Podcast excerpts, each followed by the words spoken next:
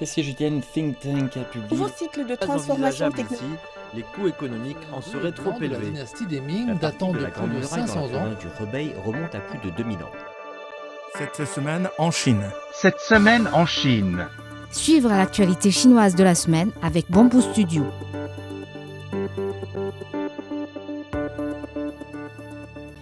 Le groupe CNOOC, China National Offshore Oil Corporation, a annoncé la découverte d'un gisement de gaz naturel dans les eaux au sud-est de l'île de Hainan.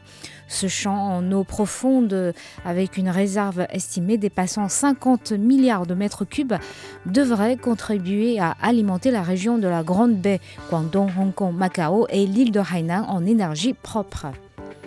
Encore une nouvelle ligne de train à grande vitesse desservira les régions autour de la capitale chinoise.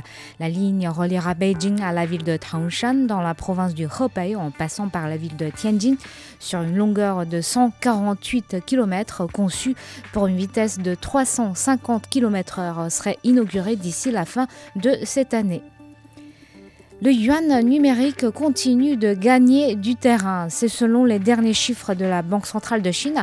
À la date du 31 août cette année, 360 millions de transactions en yuan ont été enregistrées pour une valeur totale de 100 milliards de yuan. Euh, plus de 5 600 000 magasins dans tout le pays acceptent désormais le paiement en yuan numérique. 45 jours après son départ du port de Barcelone, le bateau transportant 560 kilos de produits de soins du groupe espagnol Ubesol vient d'arriver au port de Shanghai. Ces lingettes pour bébés, shampoings et masques pour visage sont attendus à la cinquième édition de l'exposition internationale d'importation de Chine prévue du 5 au 10 novembre à Shanghai.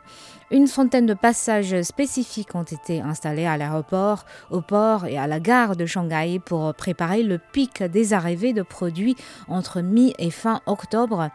L'aéroport international de Shanghai a dédouané jusqu'à présent plus de 80 millions d'euros de marchandises pour cet événement. La Coupe du monde de football sera une aubaine, comme d'habitude, pour les commerçants chinois.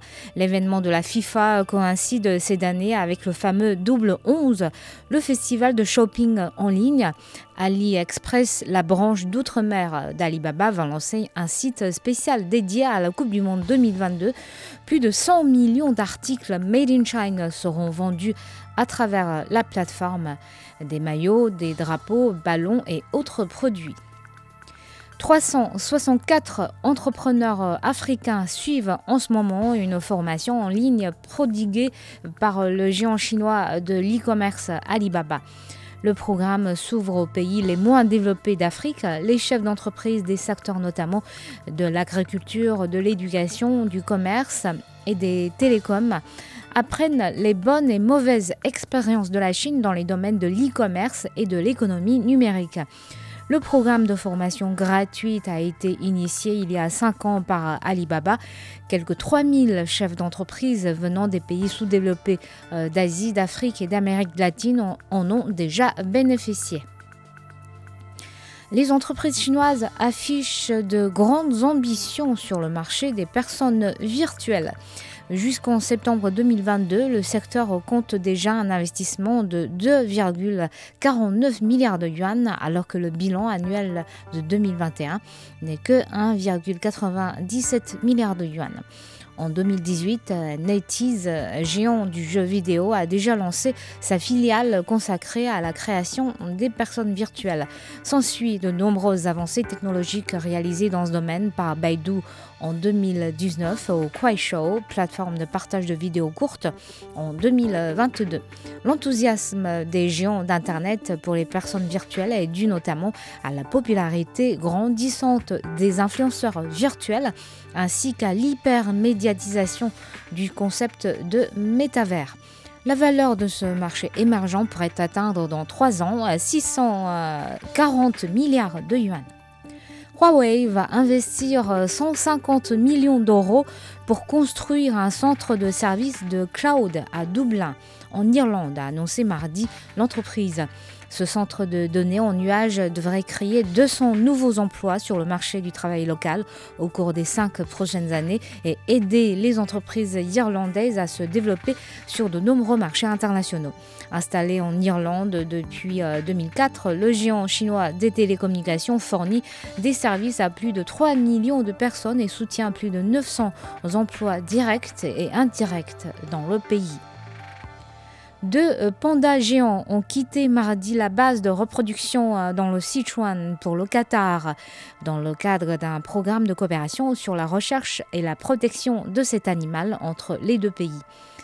Les deux pandas, une femelle de 3 ans, euh, Sihai et un mâle de 4 ans, Jingjing, seront transportés au Qatar à bord d'un avion spécial depuis l'aéroport international Shuangliu de Chengdu. Il s'agit du premier programme de coopération sur le panda géant entre la Chine et le Moyen-Orient. Un bateau fluvial électrique euh, pour les régions froides a été lancé sur un affluent de la rivière euh, Songhua dans le nord-est de la Chine.